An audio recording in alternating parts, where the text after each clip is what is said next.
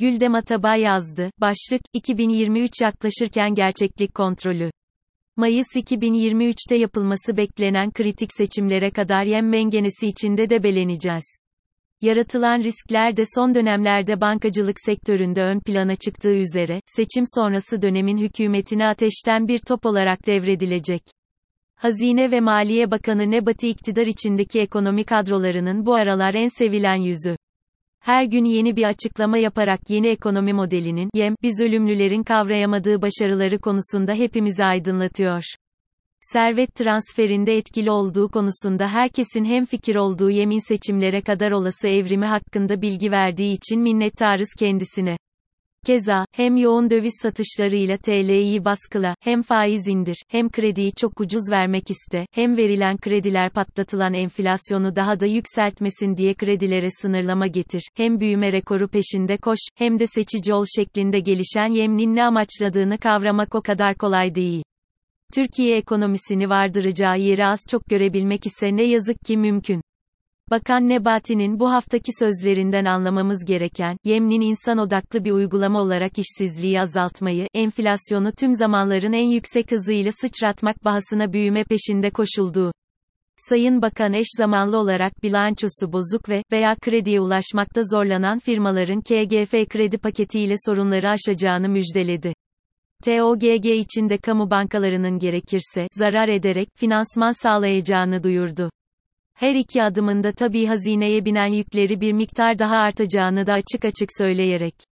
Ne de olsa dünya ekonomisi merkez bankalarının enflasyonla mücadele için faiz artırmaları sonucu durgunlukla boğuşurken, Türkiye ekonomisi cayır cayır büyümeye devam ediyor.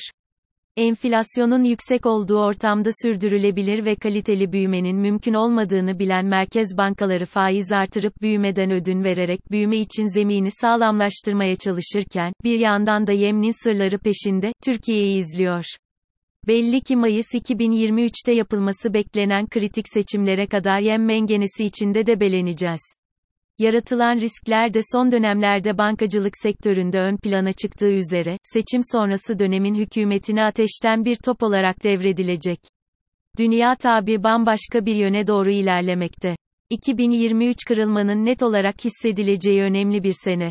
Enflasyonla mücadelenin kazanılmasından önce bir yol katedildiği, bu yolun katedilmesi için de küresel ekonomik büyümenin önemli ölçüde yavaşlayacağı, bölge bölge durgunluk izleneceği zor bir yıl. Bir yandan da Ukrayna işgali ile başlayan süreçte küreselleşmenin nitelik değişimi izlenirken, bir yandan da aşırı bozulan gelir dağılımı, para politikalarının büyümeyi öncelemesinin sona ermesiyle maliye politikalarının dengeleyici işlevinin yeniden pratiğe dökülmeye çalışıldığı bir dönem başlamış olacak. Küresel ekonomik büyümenin %2'nin altına inmesinin beklendiği 2023 küresel ticaretinde hacim kaybetmesi demek. 2008'deki küresel finansal kriz ve Covid etkisi hariç, son 40 yılın en düşük büyümesi demek bu seviye. Türkiye'nin ihracat artışının 2023 başından itibaren büyük olasılıkla sene boyunca eksi büyüme dönemine girmesi demek.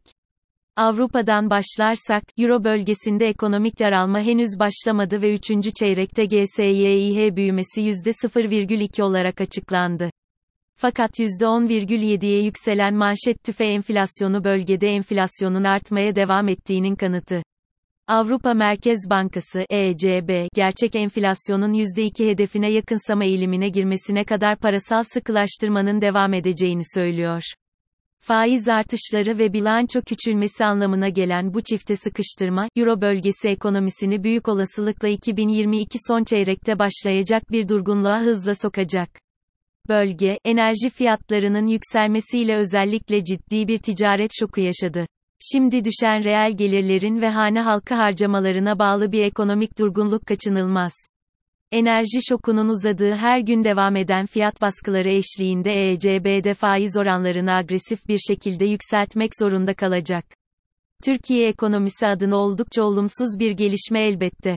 Hem ithal edilen ara ve yatırım mallarının maliyeti yükselmeye devam edecek hem de Avrupa'da zayıflayan iç talep Türkiye'nin ihracatını vuracak. ABD ekonomisi ise gelen verilerin karmaşık sinyallerinden anlaşılacağı üzere dönüm noktasına vardı. Fed'in faiz artışları büyüme üzerinde yavaşlatıcı etkiler göstermeye başladı ancak gelen verilen kısmen güçlü büyümenin devamına, kısmen durağanlaşmaya işaret etmesi daha alınacak yolun olduğunu göstermekte. Bu hafta şüphesiz Fed yine 75 baz puan artıracak ancak faiz %4'e çıktıktan sonra beklenen %5'e muhtemelen daha dar adımlarla ilerleyecek. Bu arada bilanço daraltma adımları daha etkili devreye girerken hem ABD'de hem de kelebek etkisi dünyanın başka piyasalarında kısa süreli likidit krizleri izliyor olacağız. ABD ekonomisinde gelecek yıl Euro bölgesine kıyasla daha hafif bir durgunluk daha olası. Artan faiz öncelikle tüketim ve yatırıma, özellikle de konut sektöründe yavaşlatma başlatmış durumda.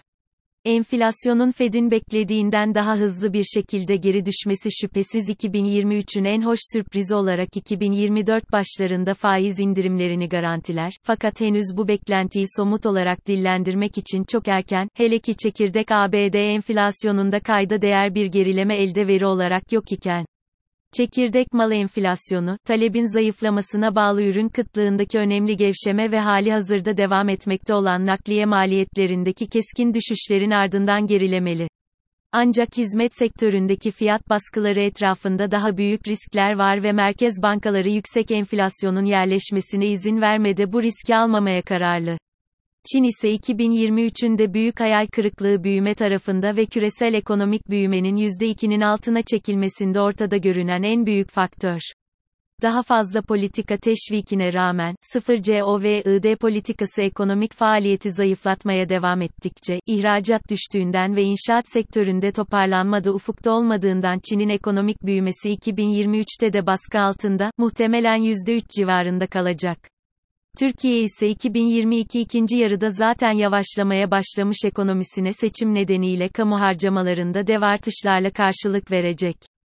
Küresel resesyon gelişmekte olan ülkeleri de etkisi altına alırken bu sayede Türkiye ekonomisini teğet geçecek.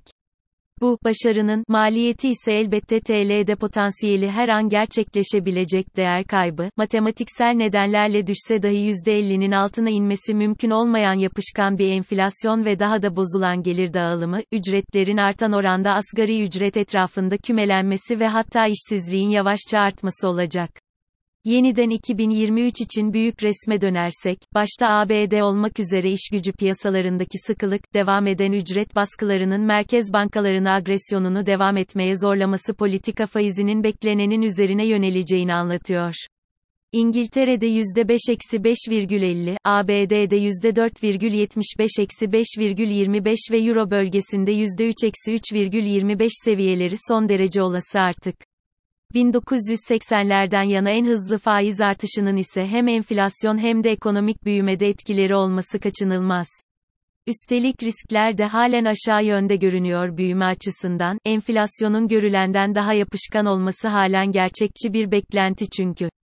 Türkiye ise bu gerçeklik zeminini ancak seçimden sonra 2023'ün ikinci yarısında ele almak zorunda bırakıldığından ekonomik riskleri büyüterek zorlu 2023 ile başa çıkmaya çalışacak. Dünya enflasyon sorununda ilerleme kaydetmiş ve yeniden daha dengeli bir büyümenin peşinde koşarken, Türkiye ise mevcut talihsiz ekonomi politikaları nedeniyle enflasyonu düşürmenin bedelleriyle baş başa kalacak.